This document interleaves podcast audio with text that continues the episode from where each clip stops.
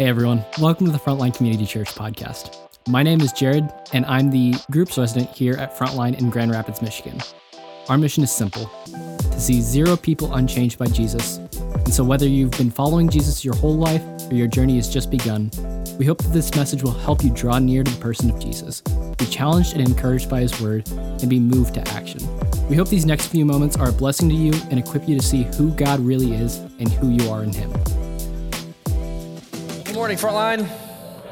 It's just good to see all of you. It's also good to have you if you're joining and watching online. Uh, we are in the middle of a series right now. We're actually going to wrap it up next week. And you saw the video here before that sets it up. It's called Anchored. And we've been talking about different things that we actually uh, are called to and created to anchor our lives to as followers of Jesus. So the first week that we talked about this, this was all about our identity in Jesus. That every one of these acres are designed to point us and attach us to and reflect us and, and direct our attention towards anchoring ourselves in the actual person of Jesus. And so we did fasting. We talked about fasting. Last week we talked about prayer. And today, as Carol Ann just mentioned, we're talking about the church and the church as an anchor. But I want to read this passage that this whole series is built on again. And it's found in Hebrews.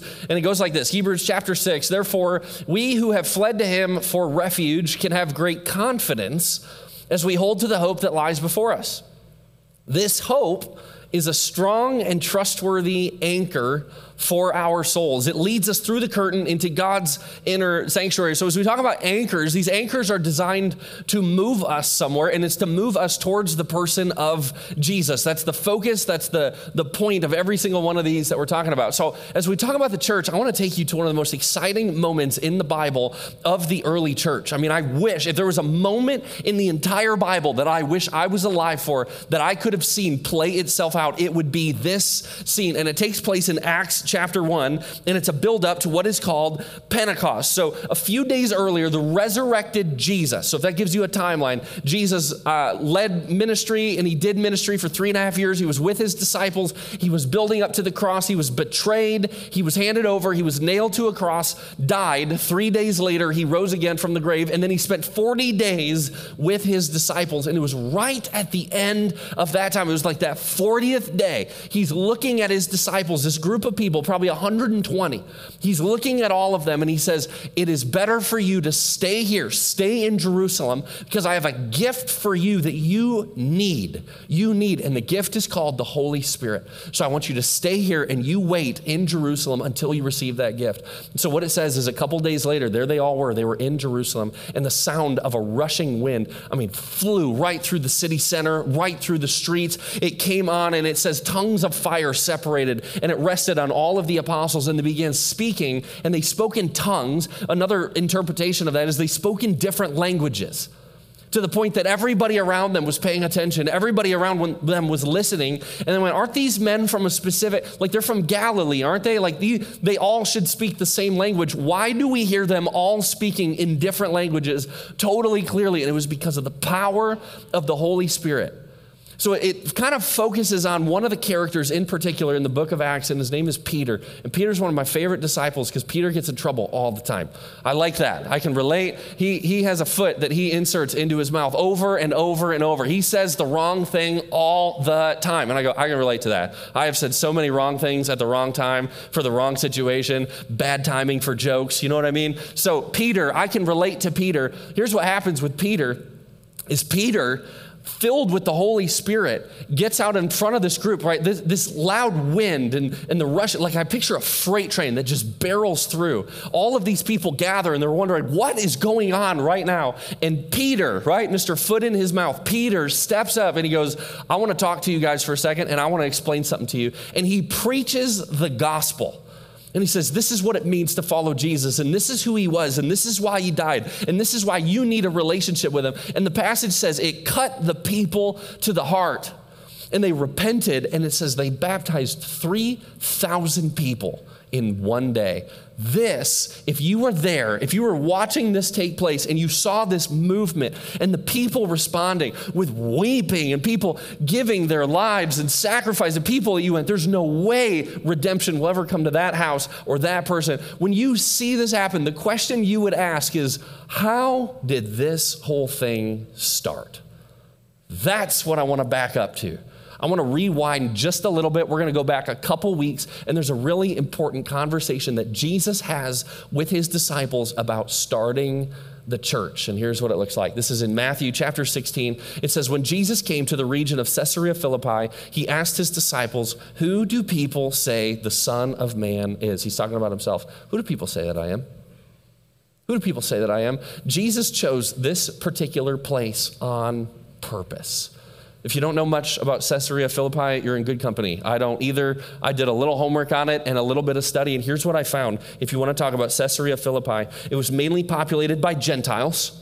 So Jesus was Jewish, and all of his, or most of his disciples, I should say, were Jewish. But Jesus withdrew from this land where most of them are Jewish, and he went to a non Jewish place a non Jewish city that had different gods and different religions and different focuses and family dynamics and societal priorities. He went to a place that was totally different. And in that place that he was there, there was this great temple of white marble built to the Godhead of Caesar. And it's in this place and in this setting that Jesus looks at his disciples, these guys that have followed him now for three and a half years. They know him well. They've listened to him teach. They've seen him preach. They've watched him heal people. They've seen and they've been present for the miracles. It's in this setting now, totally removed from the safety net and the comfort of what they're used to. Jesus says, Who do people say that I am? And so they respond. Some say John the Baptist. Some say Elijah, you know, some say one of the prophets. And Jesus goes, okay, now you guys have been close. Who do you say that I am? Who am I? And Peter speaks up and he goes, You're the Messiah. You're the Christ. You're the one that's been promised to our people for centuries.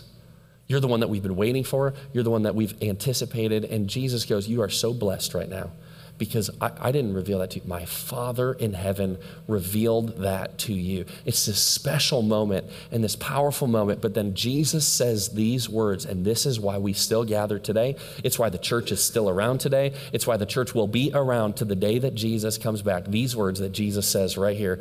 And he goes, I tell you that you are Peter, and on this rock I will build my church, and the gates of Hades will not overcome it. I will give you the keys of the kingdom of heaven. Whatever you bind on earth will be bound in heaven, and whatever you loose on earth will be loosed in heaven. Then he ordered his disciples not to tell anyone that he was the Messiah. Here's the backdrop it's the world's religions and the world's power authorities and the world's idols and the world's focuses. And Jesus uses that as a backdrop. And he goes, You see all this other stuff? You see all the directions that, that go after people's hearts? You see all the things that people are tempted to anchor themselves to? And he goes, I want to be compared to that. This is the setting that I chose. I'm going to contrast what the world offers, what the world is leading you to, what the world cares about. I'm going to contrast the world at its best compared to me. It's nothing. He goes, I am Jesus. I am the Messiah.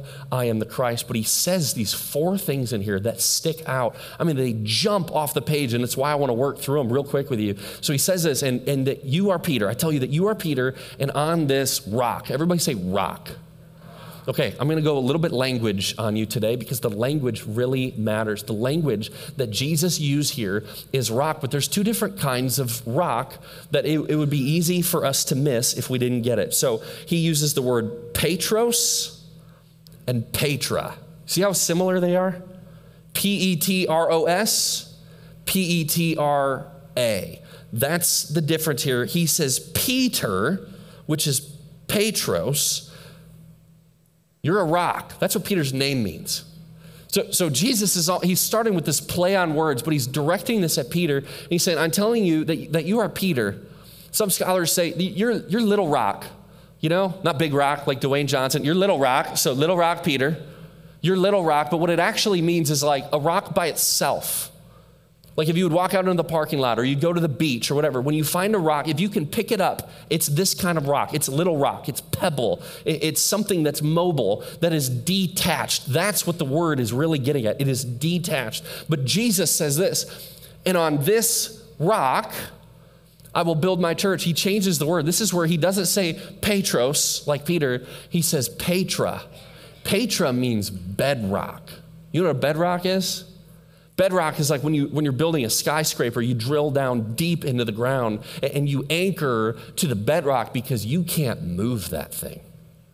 It's solid, it's granite or it's marble, like the giant thing in Jesus' background. He, he goes, The bedrock, the foundation, the thing that you can anchor yourselves to, it's on that rock, on that foundation that I will build my church. What's he talking about there? He's talking about himself.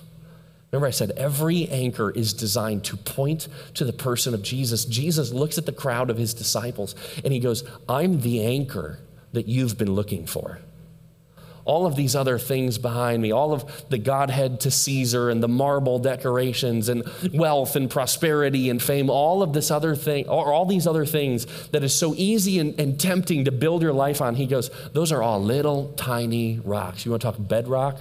You want a foundation that will never, never collapse, never fail you? It is me. It's on this foundation that Jesus is the Messiah. That's the, the foundation of the church. But then he keeps going on. The word church is significant uh, because it doesn't mean this. It doesn't mean building.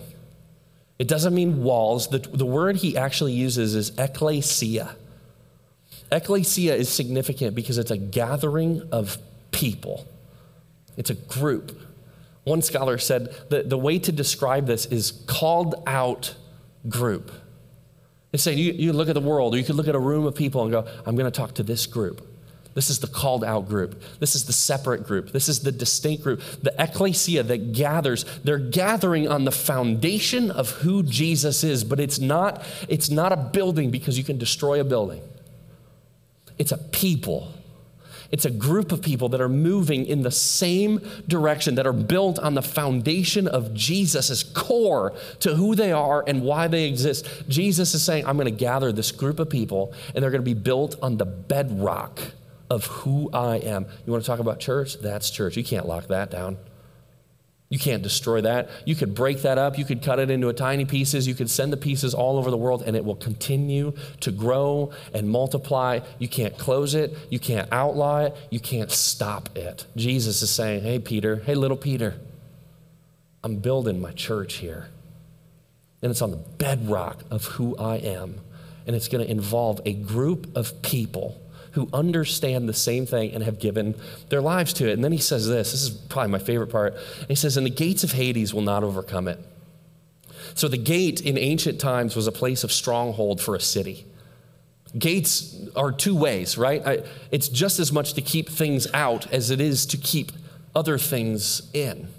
Right, if you go to a farm, there's a gate meant to keep animals in. There's a gate on a military compound, it's meant to keep people out. They, they function differently, but gates have a, a, unique purpose. It was often a place of strength. Jesus looks at his church, he looks at his disciples, looks at his people, and he says, The gates of Hades, the stronghold of hell in your house, in your context in your community, in your school, in your workplace, in your country, in your world, the stronghold where Satan is at his best, where he's destroying the most and causing division and brokenness and pain, where addictions wreak havoc on lives. This place, the gates of Hades, they can't do anything about my church.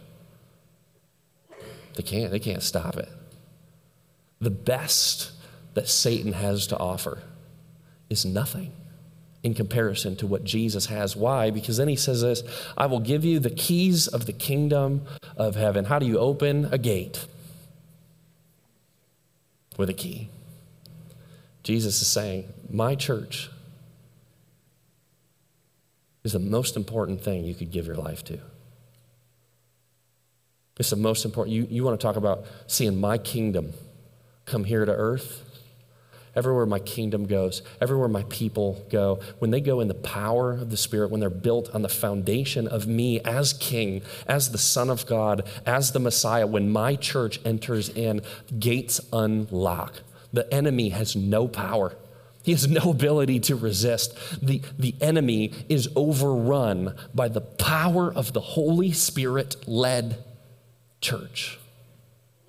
He says, I'll give you the keys of the kingdom. Revelation, it says this in Revelation chapter 1, John is writing this, the Apostle John, and as he's writing, he's, he's describing a picture of Jesus. And here's what he writes He says, When I saw him, I fell at his feet as though dead.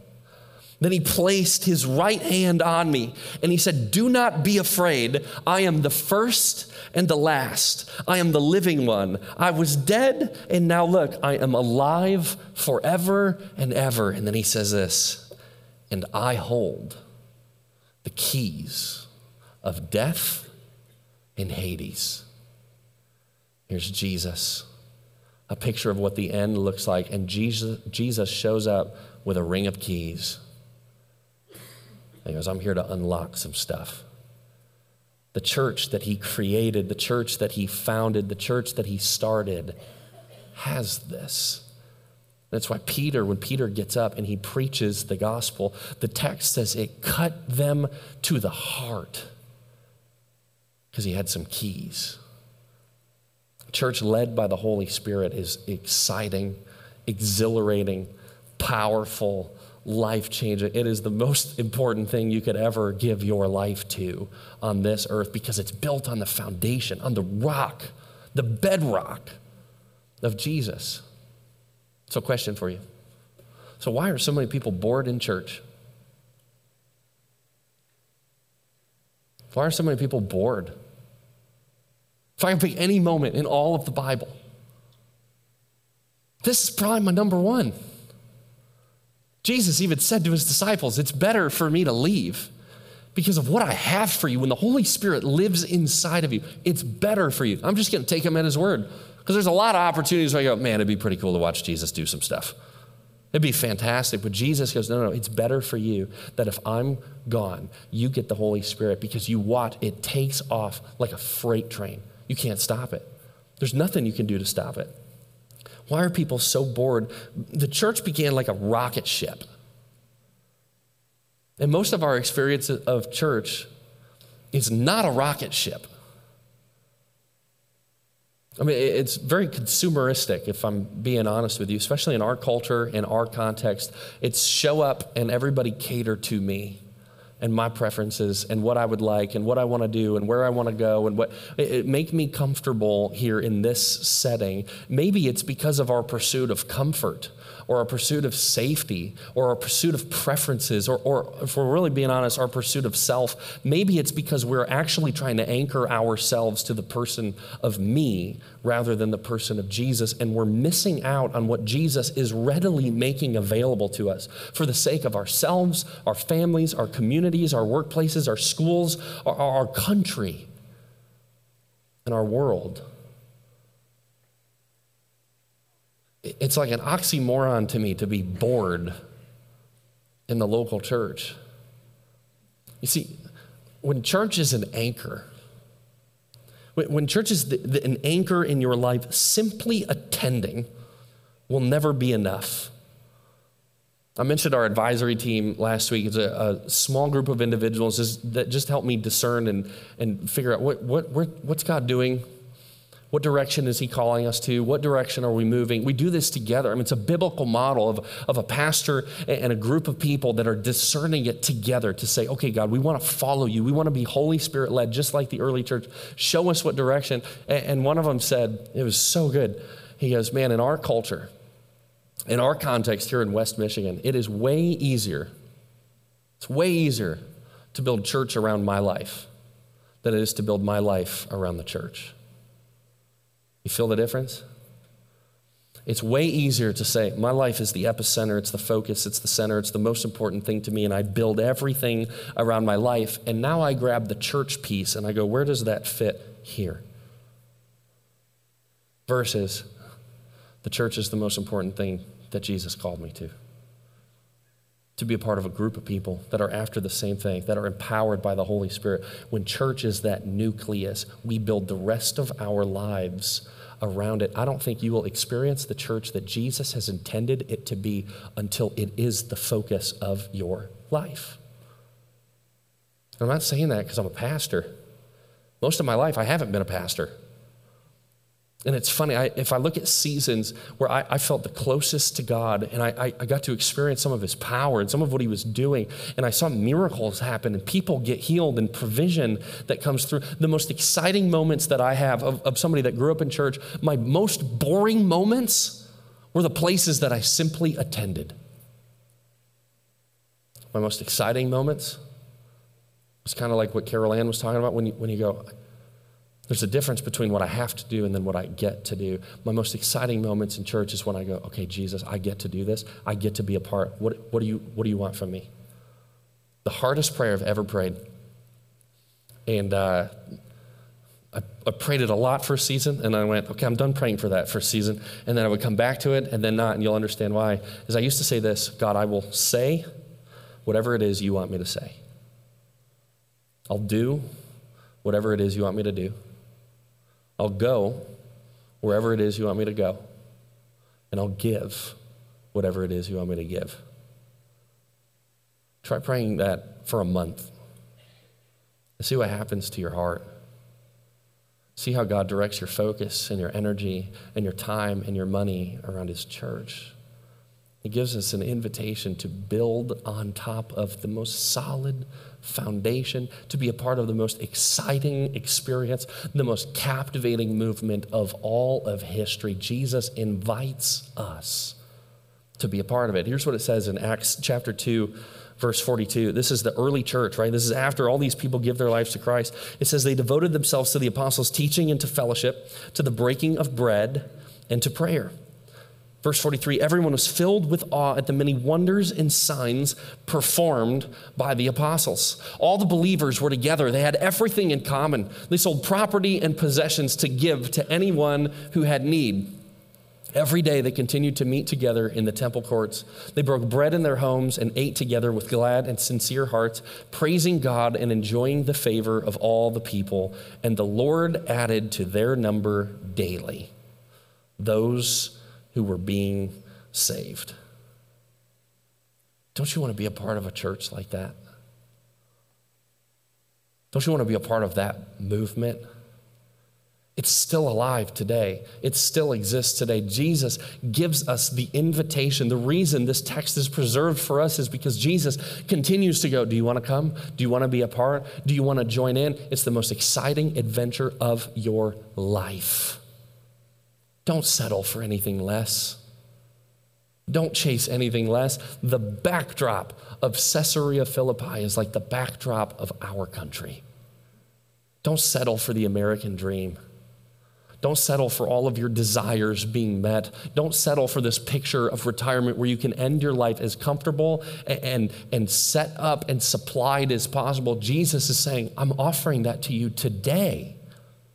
That if you build your life on me, if you stake your finances on me, you stake your calling on me, you stake your context on me, your giftedness on me, your time on me, your family on me. If you build on me, there is no greater foundation that you could ever build your life on. It's an invitation that he gives to us because of his work on the cross. Remember, Jesus had just died and he had just resurrected, and his disciples are looking at him saying, I believe you. I've never seen somebody that dead come back to life. And they were dead, dead. Jesus was dead. And they watched him get carried into the tomb. They saw his lifeless body. They saw as they poked him with the spear, they saw the blood and the water come out. They knew Jesus was dead. And when he came out of that grave and he showed them, and he goes, Here it is. You want to see the marks? You want to see my side? Here's my feet. It's me. And they went, Yep, I can see right through that. That is him. He goes, I'm telling you, I'm building my church. You want to be a part? You want to do it? They couldn't wait to respond.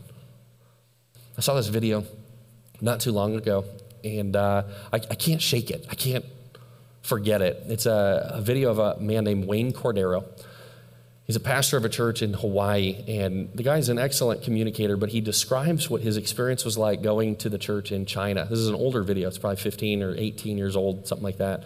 And so I wanted to show it to you today, but if you're watching online, a risk that we often have is our stream getting pulled down for copyright infringement. So here's what we're going to do right now we're going to put a link on your screen so that you can actually click it and watch it later. Uh, but here in the room, we're going to show it. So we, we'll be off for a second but we'll be right back at the end of this video so you can watch with us at the same time. Here's what I want you to see as we watch this video together.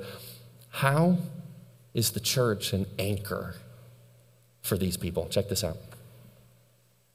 Let me finish with this uh, story. Uh, we go to China from time to time and, and uh, uh we train leaders.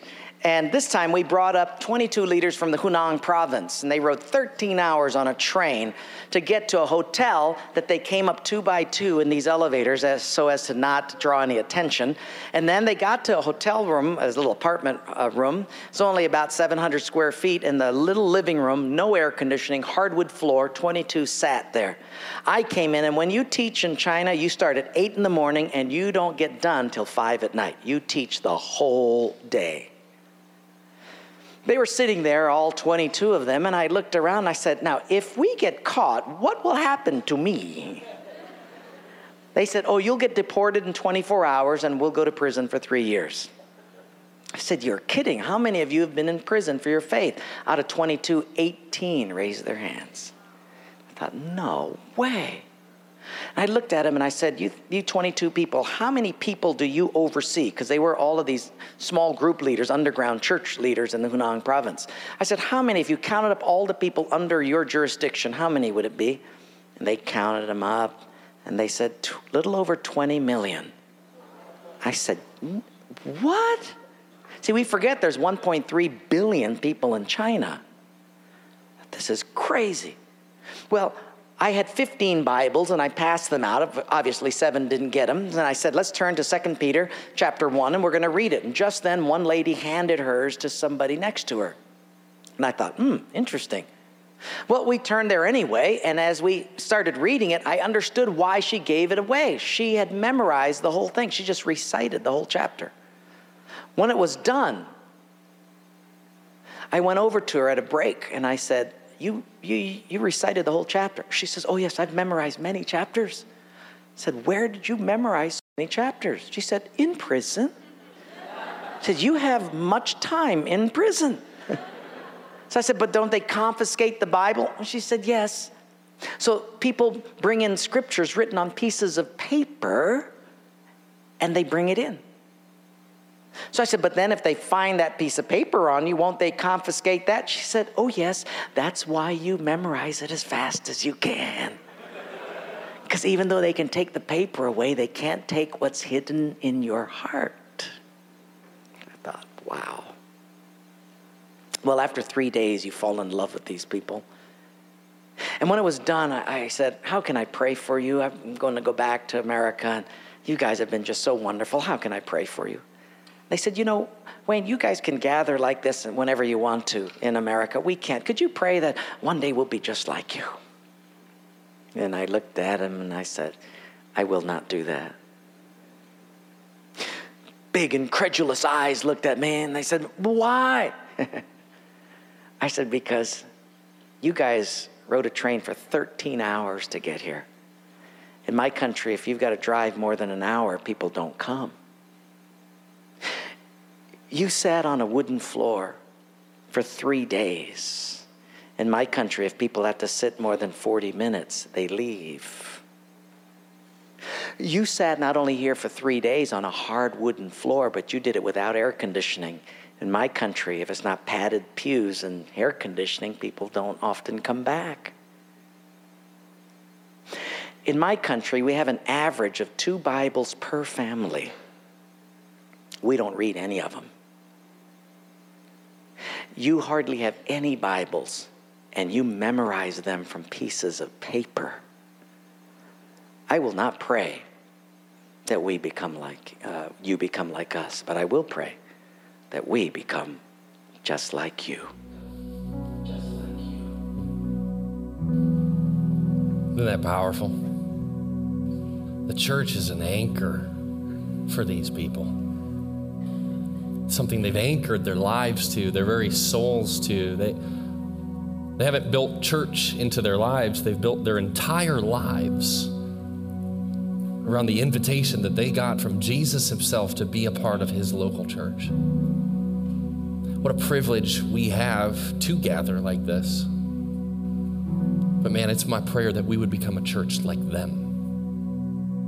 Church that loves the Word of God, that gathers together, that sacrifices for one another, that gives more than we need to because we're so moved by the cause that God has called us to, that we give not just to the local church, but we give to missions organizations all over the world. We give to outreach opportunities that exist right here in our city that are specialized in helping specific at risk or people in needs types of groups. What an invitation that we have to allow the Holy Spirit not just to lead us for an hour on Sundays, but to lead us in our workplaces and in our schools in our neighborhoods, in our families, the Holy Spirit is alive and well.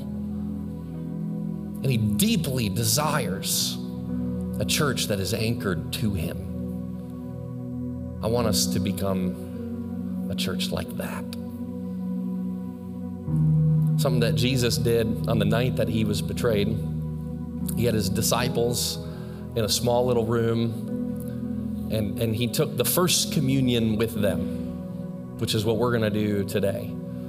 So if you're watching online, we'd love to have you join too. I mean, you're part of our family just as much as anybody. So if you have some bread or grape juice or wine or anything like that, please, please join in with us. Uh, if you read Acts 2:42 again, it says they all gathered together and they broke bread together.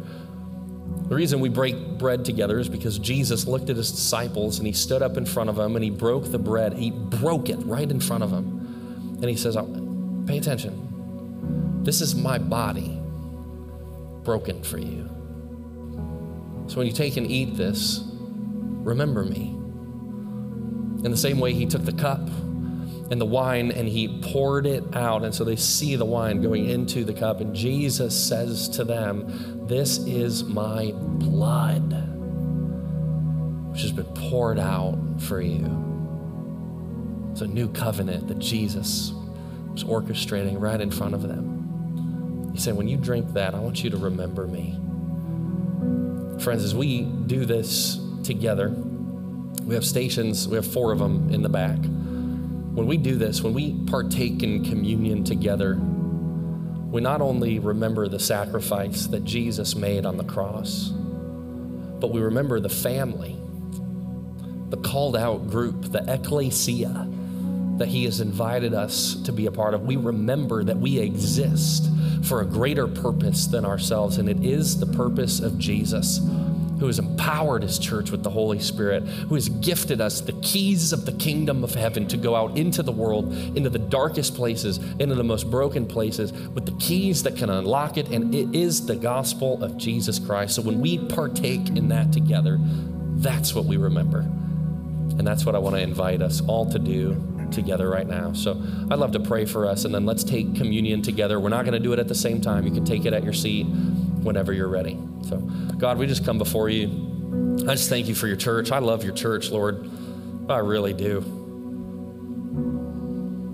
Thank you for what it's doing in the world right now. Thank you for the church that, that what we don't see, God, what doesn't get news attention is the church that gathers underground, the church that's ministering to people in need, the church that's ministering right now in war zones in multiple places around the world, the church that's on its knees in prayer, contending for sickness and brokenness and cancer, for the church that is contending for the next generation, God, that they would have their hearts just set on fire by you. God, the, the church that seeks after your Holy Spirit, that seeks after your presence, that, that just like like David, there's nothing we wouldn't give, there's nothing that we wouldn't sacrifice for to just get a taste of closeness and intimacy with you. God, anything that's standing in the way, I just pray that you'd reveal it to us right now. I just thank you for the invite just to follow you, to be a part of your work. God, you know every one of us did not earn it. We earned condemnation. We, we earned the right to be imprisoned by hell forever. And the very keys you showed up with unlocked us. We just love you. We are so grateful for you. And as we break bread and drink the cup today, God, we remember the sacrifice that you made for us through Jesus on the cross. We love you with our whole heart. We anchor ourselves to you right now. We pray this in Jesus' name. All God's people said together. We hope this message encouraged you in seeing who God is and who you are in Him. If you want to take a next step, visit frontlinegr.com slash next. We look forward to connecting with you there, and we'll see you back here next week.